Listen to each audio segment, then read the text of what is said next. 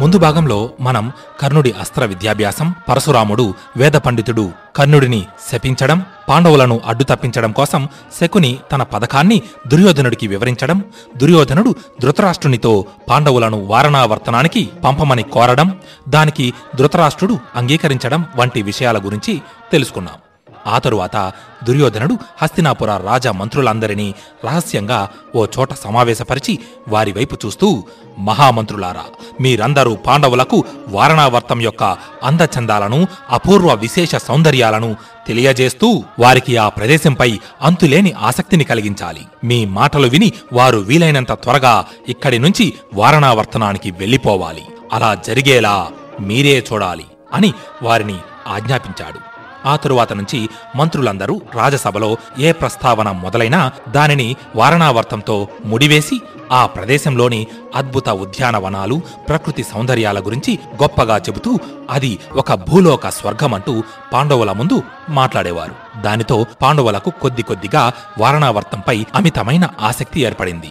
మరోవైపు దుర్యోధన, దుశ్శాసన, శకునులు ధృతరాష్ట్రుని మెదడులో గూడు కట్టుకుని మరీ పాండవులను వారణావర్తనానికి పంపమని ప్రేరేపిస్తున్నారు. దానితో ఓ రోజు సభలో ధృతరాష్ట్రుడు ధర్మరాజుతో, పుత్రా యుధిష్ఠరా, నీకు పట్టాభిషేకం జరిగినప్పటి నుంచి మీ 5 సోదరులు ఎన్నో యుద్ధాలు చేసి మీ భుజబల పరాక్రమాలతో శత్రురాజ్యాలన్నింటినీ రూపుమాపి ఈ హస్తినాపుర రాజ్య వైభవాన్ని ఎన్నో రెట్లు పెంపొందించారు.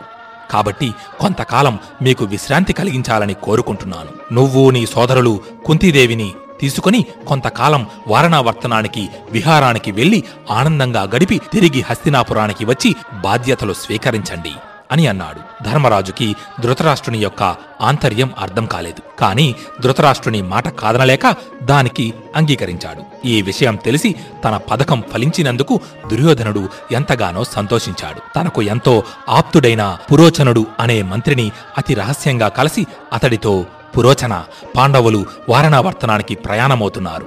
నువ్వు అతి శీఘ్రంగా నీ రథాన్ని అధిరోహించి వారికంటే ముందు అక్కడికి చేరుకొని ఒక శస్త్రశాల, మరికొన్ని విచిత్ర భవనాలను ఉద్భవింపచేయాలి. అంతేకాదు లక్క, సాలవృక్ష రసము, నెయ్యి, వివిధ తైలాలతో ఆయుధగారానికి దగ్గరగా అత్యంత మనోహరమైన భవనాన్ని ఒకటి నిర్మించాలి. ఆ తరువాత పాండవులను అందులో ప్రవేశపెట్టి ఒకరోజు రాత్రి సమయాన ఆ లక్క ఇంటికి నిప్పు అంటించి ఆ పాండవులను పరలోకానికి సాగనంపాలి. ఇదంతా నువ్వు ఎటువంటి ఆటంకం కలగకుండా చేస్తే నేను ఈ ధరణీ మండలమంతటికీ ఏకైక చక్రవర్తిని అవుతాను.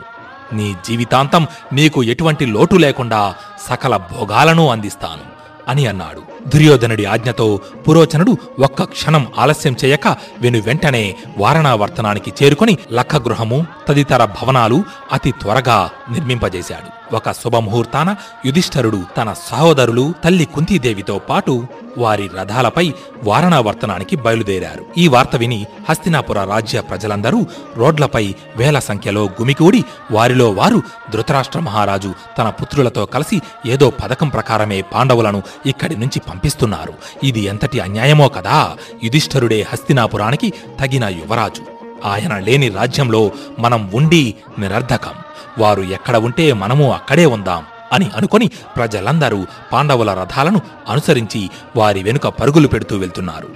ఇది చూసిన యుధిష్ఠరుడు తన రథాన్ని ఆపి వారందరి వైపు చూస్తూ వారికి చేతులు జోడించి నమస్కరించి, మహాజనులారా, మహారాజు ఆజ్ఞను అతిక్రమించడం ధర్మవిరుద్ధం, అందువల్లనే మేము ఇలా వారణావర్తనానికి పయనమయ్యాం.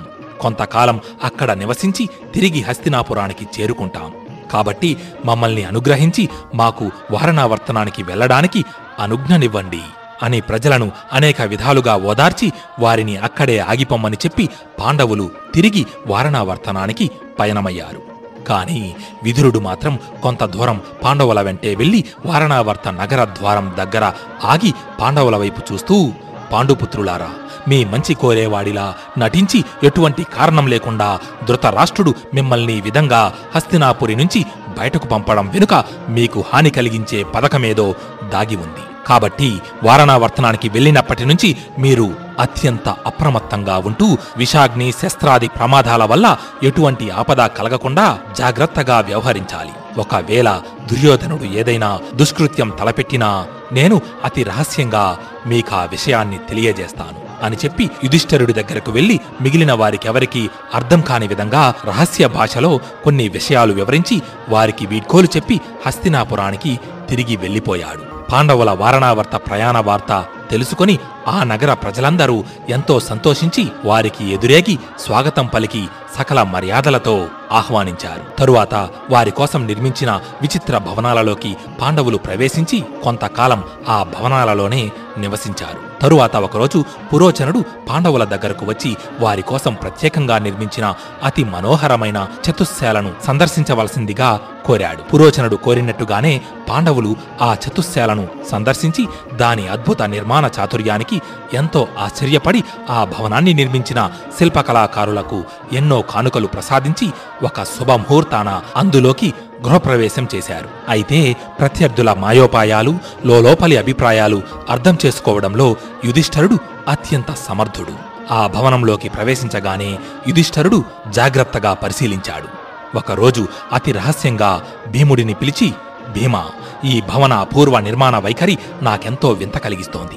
విషాగ్ని ప్రమాదాల విషయంలో జాగ్రత్తగా ఉండమని విదురుడు చెప్పిన మాటలకు ముఖ్య కారణం ఇదే అనిపిస్తోంది. గమనించావా?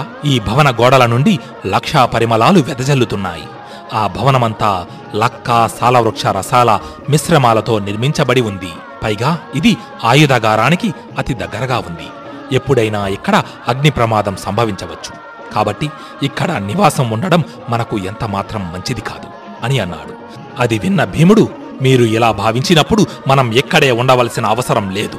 ఇంతకు ముందు నివసించిన అంతఃపురానికి తిరిగి వెళ్ళిపోవచ్చు. అలాగే ఆ పురోచనుడిని ఈ లక్క ఇంటిలోనే భస్మం చేసి అంతం చెయ్యవచ్చు అని అన్నాడు కోపంగా. అప్పుడు యుధిష్ఠరుడు, భీమా, మనం ఈ భవంతి యొక్క రహస్యాలన్నీ సంపూర్ణంగా తెలుసుకున్నాము. ఇప్పుడు ఈ విషయాలు మనకు తెలిసాయని దుర్యోధనుడికి గనుక తెలిసిందంటే తన పథకాన్ని అనుకున్న దానికంటే ముందే అమలు చేయొచ్చు. లేదా మనకు అపకారం తలపెట్టడానికి మరిన్ని పథకాలు పన్నవచ్చు. మనకు వాటిని తెలుసుకోవడం మరింత కష్టమవుతుంది. కాబట్టి ప్రస్తుతం ఇవేమీ మనకు తెలియనట్టుగా ఇక్కడే జాగ్రత్తగా ఉండడం మంచిది అని అన్నాడు.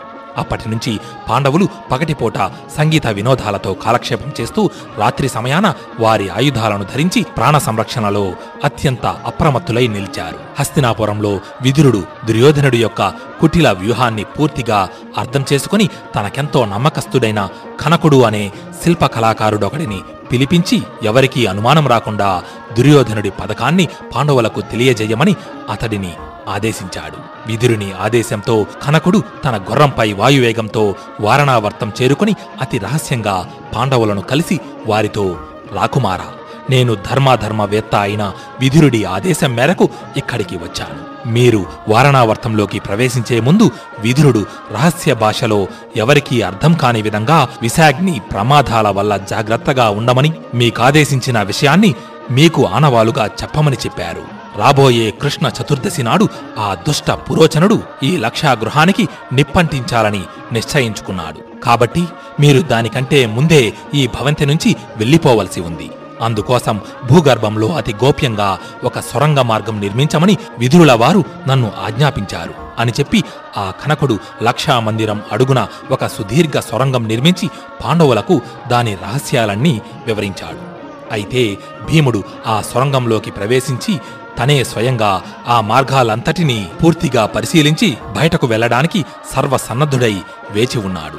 అయితే పాండవులకు ఏ లోటు రాకుండా సపర్యలు చేయడానికి, అలాగే పాండవుల రహస్యాలను తెలుసుకోవడానికి పురోచనుడు ఒక ఆటవిక మహిళను గూఢచారిగా నియమించాడు.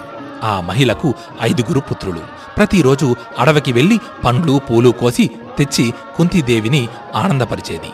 అలాగే మరోవైపు నుంచి పాండవుల విషయాలన్నీ అతి రహస్యంగా ఎప్పటికప్పుడు పురోచనుడికి తెలియజేస్తుండేది.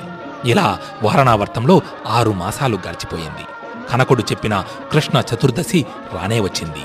ఆ రోజు సాయంత్రం ఆ ఆటవిక మహిళ తన కుమారులతో కలిసి మృష్టాన్న భోజనం ఆరగించి మితి మీరిన మద్యపానంతో మైమరచి ఆ లక్క ఇంటిలోనే ఒకచోట ఆదమరచి వారందరూ నిద్రపోయారు.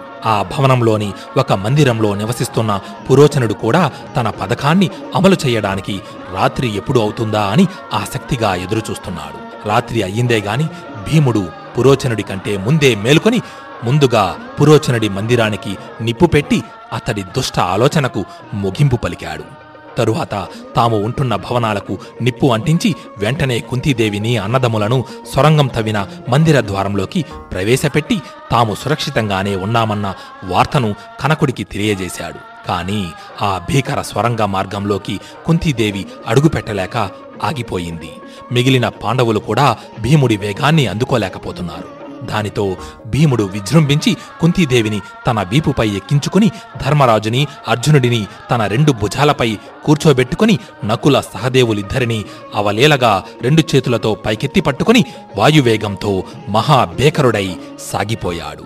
ఆ మరునిమిషంలోనే లక్షాగృహ దహన అగ్నిజ్వాలలు పైకి లేచి విశాల ఆకాశాన్ని వెలుగులతో నింపేశాయి.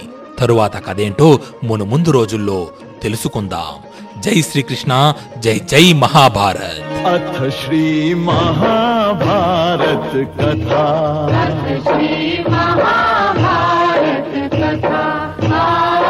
మహాభారత కథా